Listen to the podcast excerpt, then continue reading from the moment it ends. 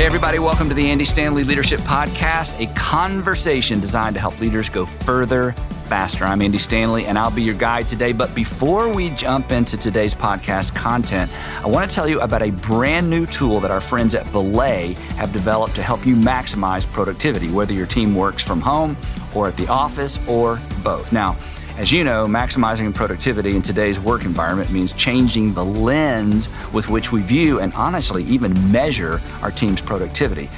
Organizational life is substantially different than it was just a year ago, and for many of us, it shows no sign of returning to the old way of doing things. But one thing that hasn't changed, and you know this, is productivity. Productivity is still measured by results whenever and wherever the work happens. Belay understands this, so they provide virtual assistant, bookkeeping, and social media strategist services for companies just like yours. And this month, for all of our podcast listeners, they're offering a free resource entitled Essential Strategies to Unleash Your Productivity. To take advantage of this incredible offer, visit belaysolutions.com slash Andy. That's Belay Solutions, B-E-L-A-Y, belaysolutions.com slash Andy for this free and helpful resource. And now, let's jump into today's podcast episode. Hey, everybody, welcome to the Andy Stanley Leadership Podcast, where we help leaders go further, faster. I'm Andy, and today our topic is corporate culture. And to ensure that this month's podcast will actually help you go further, faster, my special guest is Ginger Hardage, who you may know as the Senior Vice President of Culture and Communications at Southwest Airlines. Um, during her 25 year run, we're going to talk about that. With Southwest, Ginger led the team responsible for building and sustaining that legendary culture that we are all familiar with. We either encountered it or we heard about it until honestly we were tired of hearing about it because it made many of us feel like we have fallen way behind in creating an energetic culture. Anyway, so for sure, we have an expert in the room when it comes to corporate culture. Thanks for joining us, Ginger. Andy, thank you so much. You know, uh, my first encounter with you was in person, was backstage at LeaderCast. Yep. And uh, I felt no pressure to be there in front of a legend uh, and about to be presenting in front of thousands. But uh, no surprise, you were encouraging and just set the right tone. And uh, boosting others' confidence just comes naturally to you. I can't imagine that anyone needs to boost your confidence. But thank you for saying that. It's always um, interesting who we meet in green rooms, isn't it? It is. It is. And it's it, I usually meet people that I listen to their podcast, I read their books, and uh, so it's always uh, such a treat. Yeah, I, I actually call those folks my green room friends because I only see them in green rooms. It's like, oh, there's those famous people I only see in green rooms, and we act like we know each other, and then we never see each other again until there's an event. Well, anyway, again, thanks so much for giving us some of your time. Um, before we jump into the content, I would love for you to catch our audience up on what you've been up to lately. You left Southwest Airlines, I think, in 2016. Is that right? That's right. 2016. That's right. And then you started your own company around some of the takeaways uh, that you discovered. We're going to talk about some of those as it relates to culture. So just catch us up, and then we'll jump into this content. Yeah, certainly. I started a company called Unstoppable Cultures, and it's all about helping create cultures of enduring greatness. So, focusing on other organizations and sharing those lessons learned. And then also, based on my volunteer activity with Ronald McDonald House through the years, I'm now the global chair of Ronald McDonald House Charities, uh, which is now definitely a global organization and in countries across the world. And um, because I knew we were going to talk about that, I looked into that a little bit. So this, you know, for, for most people when they hear about the Ronald McDonald House, I think they think there's actually a Ronald McDonald House somewhere. But this is an enormous organization. It's really kind of a franchise of nonprofits. So just talk a little bit about that because so many of our listeners work in the for-profit and the nonprofit world, and you have the um, unique opportunity to have again created culture in a somewhat new industry, not industry, but a new organization or new to a lot of people with Southwest. And then you've dropped into an organization that has been around for a long, long time and it helped reshape culture. So talk just a little bit about how the Ronald McDonald House is organized. Then we'll jump into the content. Certainly, Ronald McDonald House is in 65 different countries, and those are actually through chapters, uh, of course, very firmly in the United States, but also in 65 countries across the world. And there are houses, uh, literally 375 houses, that are very near children's hospitals, which allows family centered care. So when your child is sick, all you're concerned about is your child. And we are able to allow those people to stay at the houses where many of their needs are met their emotional needs, their physical needs, such as their housing and meals are provided for them. But we also do family rooms inside hospitals. There's 260 family rooms that are inside hospitals. And then care mobiles, which are huge vans uh, that actually provide care out in underserved communities and wonderful volunteer activity because uh, over 500,000 volunteers help make Ronald McDonald House successful. That is amazing. Um, you know, working within the context of local church, which is a volunteer driven organization, um, volunteer driven organizations are exciting and difficult to manage because they are volunteers and they and they don't have to show up unless they are intrinsically and extrinsically properly motivated to do so. So that's that's quite remarkable, and I'm sure a a huge departure to some extent from what you were doing before. Um, so you have developed this talk or this content around um, what you call the five lies of corporate culture. And I want us to talk through those in just a minute. But first, before we do that, kind of stepping back into your former career, um, culture and development of culture and protecting culture has been a common thread throughout your career. So I'm just interested. I don't even know if this is a good question. Why culture? How did you get engaged in, or how did you become so fascinated, I guess, with corporate culture? And, and the reason I, I ask that is every leader listening is involved in some sort of corporate culture. An organization never has to think about it or talk about it, but they have one. Every culture, every organization has one. But for you, this wasn't just a, oh, we have one. This became a passion that, again, you've carried with you even after you left um, Southwest Airlines. So, talk just about how did this become such a big deal to you? So much so, again, that this is, continues to be something you love to talk about. Well, you certainly hit upon it, Andy, because every organization has culture. And it can either be one that they create uh, or it's one that just happens by default. So, what I'm interested in is organizations being intentional in creating the kind of culture that's going to drive their organizations forward. So, we've all probably worked at some sort of dysfunctional culture at some point uh, in time, but um, I'm talking about the kind of culture that will drive job applicants. People are going to want to come work at your organization, where your employees are going to act like owners and be a part of driving your business results, and your tenure is going to increase with those employees. And then when um, looking for being able to create the kind of magic when the purpose of an organization can match up to what an individual does in that organization and drive the results of the organization forward and helping organizations find that magic inside their culture. Well, one of the things that happened at Southwest Airlines is what you just touched on. Somehow you and the people around you were able to, to use your term, magically combine the um, personal passions of employees with the passion and the unique culture of Southwest Airlines. So there seemed they, it's as if you obviously the hiring process was part of that because you were able to hire the right people that again synced up with what you were trying to accomplish. But backing up just a little bit, when it comes to young leaders specifically, and again, this is a little off topic, but I but I would love for you to weigh in on this a lot of um, young leaders I know come into our organization and they just haven't lived long enough to discover their purpose. Um, it, it, takes some time. It's a bit like maturity. You can't mature without time. It's necessary. And I think, in terms of discovering personal purpose, the same is true. So, what was your experience with young leaders? Because you harnessed the energy of those young leaders who were searching for purpose, while at the same time you're you're trying to overlay a corporate purpose on individuals who are still trying to find their individual purpose. How how did you manage that tension? Because it's a tension that I feel like we have to manage. Well, Southwest Airlines had a purpose from the very beginning and a great culture. It was founded in 71 by Herb Kelleher and also a woman named Colleen Barrett. And they worked from the very beginning to put a firm culture in place. And one of the things that we always worked on at Southwest was understanding our strengths.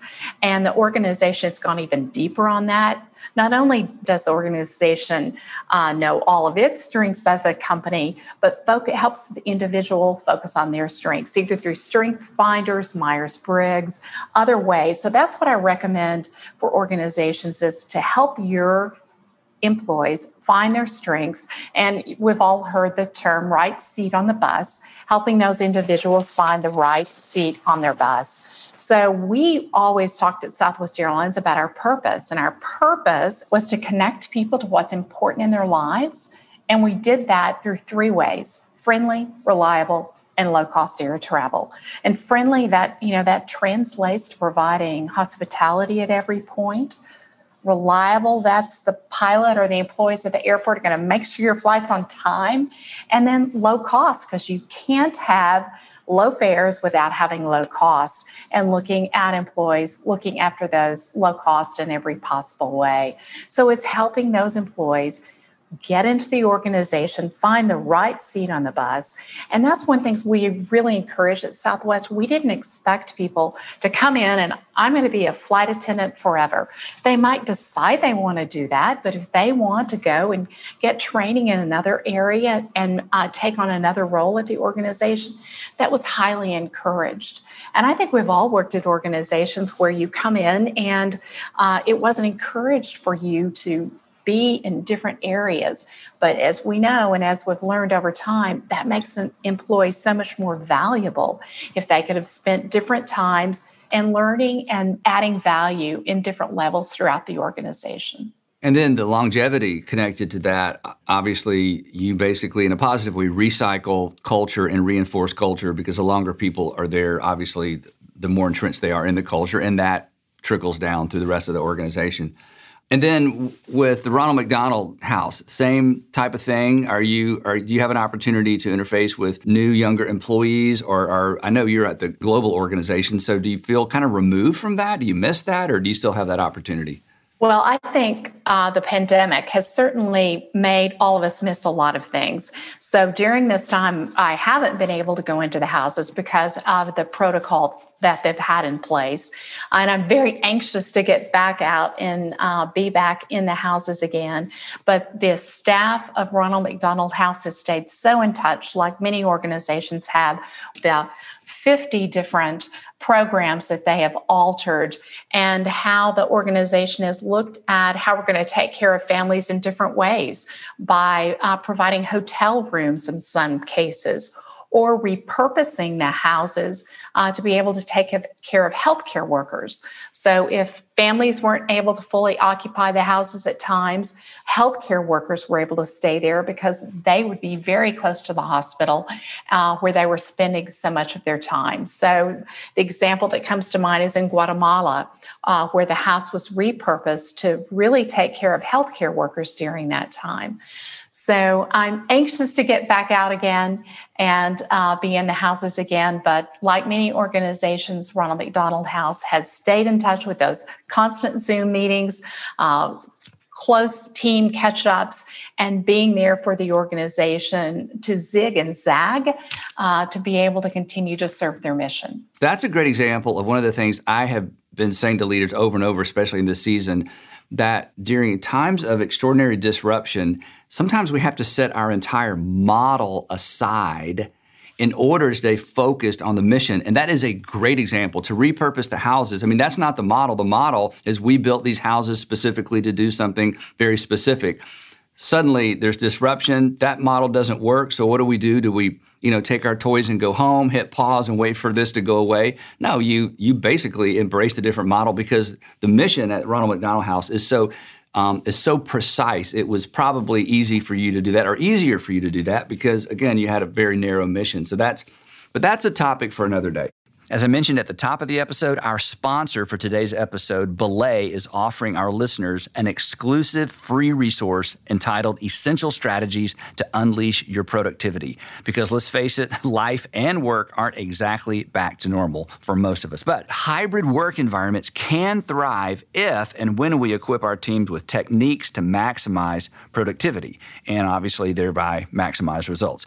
So don't miss this opportunity to get a copy of this free resource. Just go to belaysolutions.com slash Andy. That's B-E-L-A-Y, belaysolutions.com slash Andy to get yours today. And now let's jump back into our conversation. Um, I want us to jump into these um, five lies that you've identified that relate to corporate culture. And um, as I have heard you talk about these, and as I've reviewed the, these for our conversation, they are always relevant, and I think they're relevant for every organization. So let's try to cover the first two this month, and then maybe get to the last three um, in our second um, conversation for next month. So let's jump in. The first one is um, culture. The first lie is culture is fluffy. We have both heard this so many times. Why talk about it? Why meet about it? Why read books about it? It's too soft, it's intangible, we can't measure it. What do you say? Well, I, I, say I get it. If you think culture is all about, you know, having a ping pong table or balloons or things like that, that is not the kind of culture we're talking about. There's certainly nothing wrong with a ping pong play, table or balloons, but I'm talking about the kind of culture that can drive your bottom line and improve your business results. So when when we think about great corporate cultures, I think some of the organizations that I often hear about are Chick Fil A uh, which is number one in financial performance in the casual restaurant category. Trader Joe's, again, number one in consumer preference. And then, of course, my favorite, Southwest Airlines, which is 47 years of consistent profitability. So these are companies that start their drive for business results with their employees. So, a lot of us are looking right now, coming out of the pandemic, we're focusing on our customers, absolutely, as we should, but we can only begin to put our customers first if we start with our employees first. So, our employees have the level of training, the support, and the empowerment to act like owners so they can in turn take care of our customers and our shareholders are going to return. And that cycle is going to keep going. Those happy employees are going to take care of the customers, and the shareholders are and stakeholders are going to be taken care of. So, that's what um, I'm talking about in terms of a kind of culture that isn't fluffy and focuses on business results. And again, for as you mentioned up front, those of us who have worked in healthy cultures, you can't necessarily define it. You just know it was healthy. Um, if you work in an unhealthy culture, it's easier to define because the problems are so um, they they surface so quickly. In a healthy culture, sometimes we don't even recognize how healthy it is because Again, it, it's more drama free. But here's the question that entrepreneurs are going to ask, and you know, I would be tempted to ask if I was a bit more skeptical is okay, that's great, but how, honestly, how does that translate into profit? I mean, what is the trickle down? Because the things we can count obviously get our attention and usually keep our attention because we can count them. Um, it's how we measure our progress.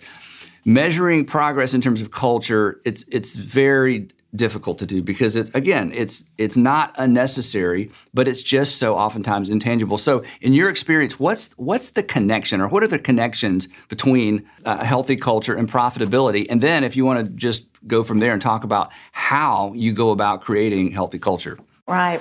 Well, I think you have to focus on your return on culture, just like you return. Uh, you focus on your return on investment. Wow. You've got to re- focus on your return on culture. And is that measurable? It absolutely is, and it depends on what you're trying to change within your organization. So, one of the things a lot of organizations are focusing on is retention, and that is measurable, and that's directly tied to a strong culture because I've, I've worked with an organization that wanted to improve their culture, but they had to first start with uh, improving their retention. So, what needed to change in their organization to allow them to focus on their retention? And customer satisfaction is another thing that's directly tied to culture. How are our employees delivering that great customer satisfaction? We have to listen to our employees as well because sometimes that lack of customer satisfaction could be based on a bad policy. So, how do we change that policy to make uh, make it possible for our employees to be able to give that great customer service? And how are we encouraging that? And I'll and I'll talk about storytelling more later. But one of the ways we encourage that great customer satisfaction results and delivery at Southwest was to continually tell stories about it, about how the customer letters that might have come in, and what they were saying about that our employees did that made such a difference in their lives and made them want to come back to Southwest Airlines. So how are we sharing those stories about those results within our within our organizations? So customer satisfaction and retention. I mean that those are two super concrete ways, but I think we all pay attention to, but I don't know that we necessarily correlate those to the health of a culture, but you're absolutely right. Those are trickle down, those are those are overflow or reflections of corporate culture. So that's that's really helpful. Um, what do you say to the person who says, well, okay, I inherited a culture. I, I walked into a well established culture. It's not a good one, it's not a healthy one, but it seems so enmeshed, both in terms of the personalities, the history. Is it, is it realistic to think that I can change the culture of an organization? Can you just, you know, give that group of people a little bit of hope before we jump into number two? Yes, and and I think especially if if you're the leader of the organization, you can do a lot to set the tone for the organization because nothing can turn an organization toxic faster than the leader not setting the example. So, a wonderful time to change culture is if you're coming in as a new leader and setting the tone for what you expect by your by your visibility in the organization by setting your expectations and modeling the values that you actually want other people to follow. Can you think of something that you did initially when you came to southwest airlines? And again you had you know people around you that had been there before you and you know there was already a culture and there was already a tone and because of your role, you had a lot of influence, but you didn't have all the influence. What can you think of something that you did that you feel like looking back made a significant difference or um, was a significant value add to the culture at Southwest Airlines?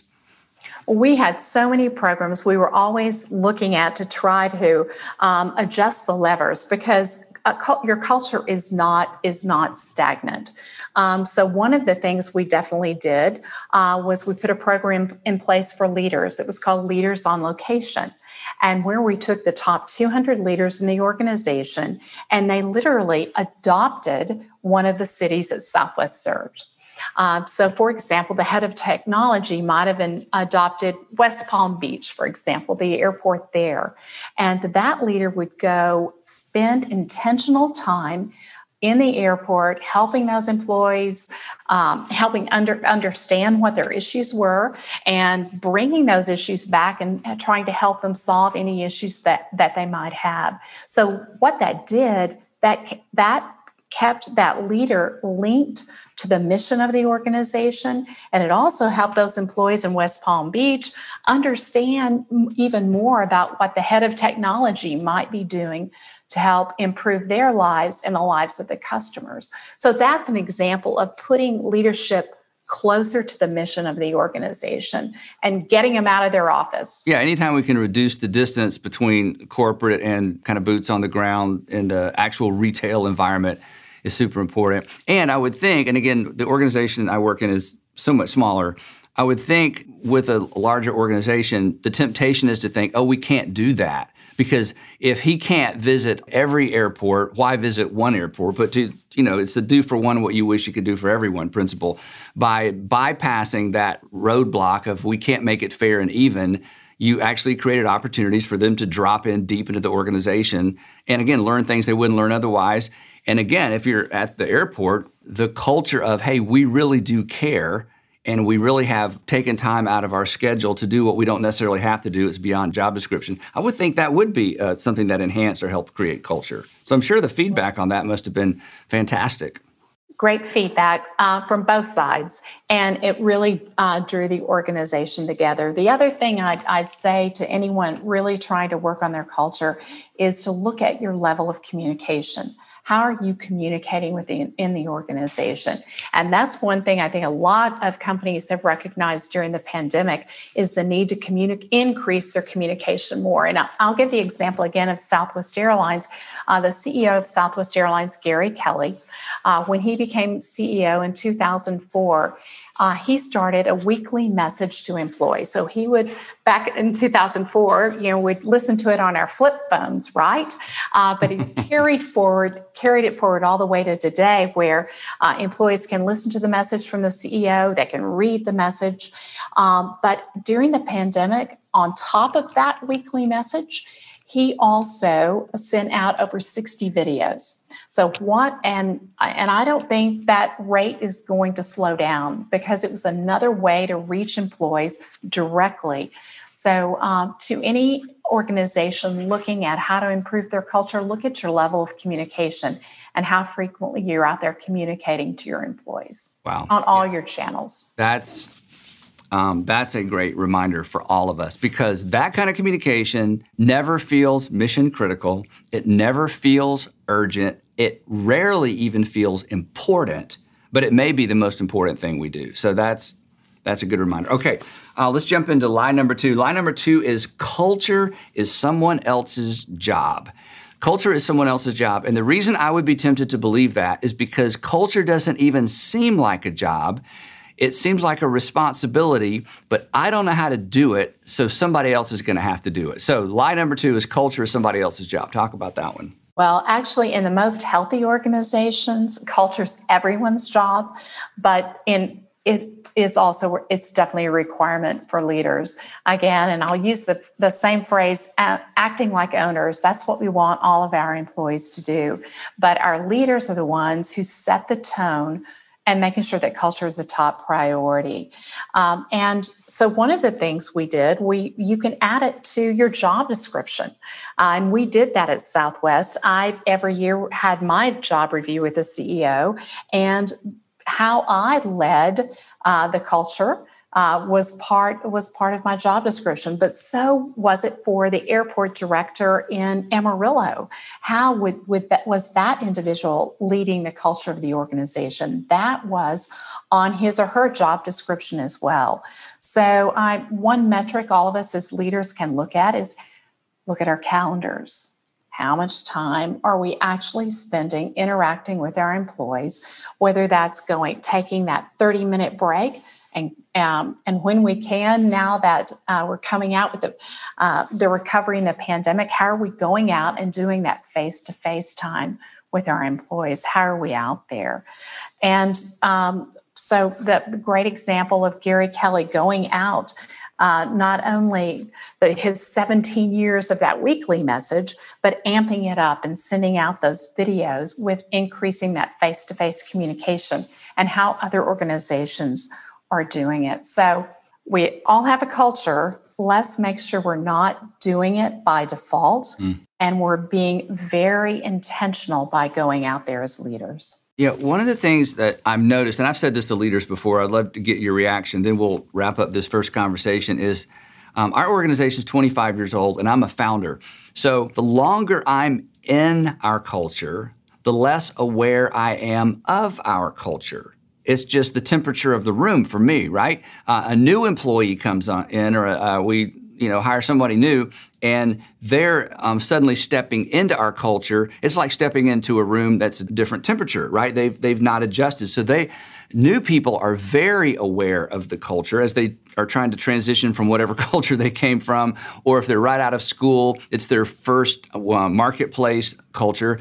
So how do you you know because you were there 25 years what did you do to ensure that you were aware of the culture, not just part of it, and had grown so accustomed to it? Again, you lost your awareness. The you know more time in creates less awareness of, but somehow you were able to avoid falling into that trap because you seemed to stay on the cutting edge of culture. You sensed uh, the the positives, the negatives. Somehow you were able to feel it and not just become a part of it. Does that make sense? Total sense. And one of the things we did um, at every one of our onboarding sessions, when you're bringing in new employees, we would make sure one of the leaders spent time with those employees. That's a great way to reconnect. Um, and it, it really causes you to feel the culture all over again when you're out there sharing it with new employees. So in an onboarding session, uh, the new the leader who had been there for 30 years uh, went into the class and talked about what their experiences were, and also reconnected with those employees. So um, it, it's it's that leadership visibility issue mm-hmm. on how we are going out there as leaders, spending time with employees. But it's also uh, if you're in a larger organization, you may need to use other tools such as surveying to stay in touch with employees. And um, yeah, and one of one of my favorite questions in surveying is how would you describe your job at your company? Is it is it just a job? Is it a stepping stone to something else you want to do, or is it truly a calling? Mm. And as organizations, how are we creating an environment where employees can find their calling? And so that's that's one of the things we always tried to do at Southwest is help people find their calling and help leaders stay connected uh, through visibility by going out in the organization frequently. You know, we have an environment we call a line. Um, that we require new employees to go through, and then every three years, people who've been here for a while have to go back through it. And part of that is what you just said. We, those of us who are been around for a while, we actually teach um, the fundamentals of the organization, the go over the corporate documents. But one of the things we teach is the culture. And every time I do my part, I kind of have two sessions that I do every time we do a line. Um, by teaching culture, it reminds me of our culture. And it reminds me sometimes of where I'm allowing it to slip. So I think, again, this is a great reminder um, for organizational leaders to put themselves in a place with new employees, especially where they're having to teach these things. Because if you teach it, you're going to have to do it. Right? I mean, you, there's built-in accountability. What I'm saying to new employees, this is how we do it here, and then I walk away going, "Are we still doing it that way here? Should we keep doing it that way here?" So that's that kind of interface is super important. Well, that's all the time we have today, and we're going to discuss the other three lies next time we're together. Um, any parting words, Ginger, before we um, take a break? You know, Andy, you you just said something about um, that those first experiences. Uh, my first experience when I knew I'd landed on a different planet at Southwest Airlines hmm. um, was I was borrowing a microwave from a, an adjoining department and to, to warm up my lunch. And I apologized. I said, "I'm going to buy a microwave for my department." And the and the leader said, "Oh, don't you dare! That's our profit sharing." you can use this microwave forever. That's when I knew I'd landed on a different planet at Southwest Airlines mm. because they were so focused on cost that that leader didn't want us to go on, on about that. So, what are those kind of stories that we continue to perpetuate and tell in our organizations that drive directly back to the values we're trying to instill? That's a great reminder because every organization that's been around for any length of time has those legendary stories. And those of us who are around when those stories happened, we forget how important they are to pass along to new folks because they, in, in so many ways, um, they represent the culture of the organization or the original culture that oftentimes we're trying to hang on to. Well, Ginger, thanks. And I look forward to the second part of this conversation where we talk about the three other lies we are tempted to believe when it comes to corporate culture. And to all of our listeners, we want to thank you for joining us. And I want to invite you to check out Ginger's master class on culture. It's entitled Unstoppable Cultures, plural, Fellowship. Unstoppable Cultures Fellowship, and you can find it at unstoppableculturesfellowship.com andystanley.com. And as always, make sure to visit andystanley.com where you can download the Leadership Podcast application guide that goes with today's content. And of course, be sure not to miss next month as we conclude this important conversation with our guest, Ginger Hardage.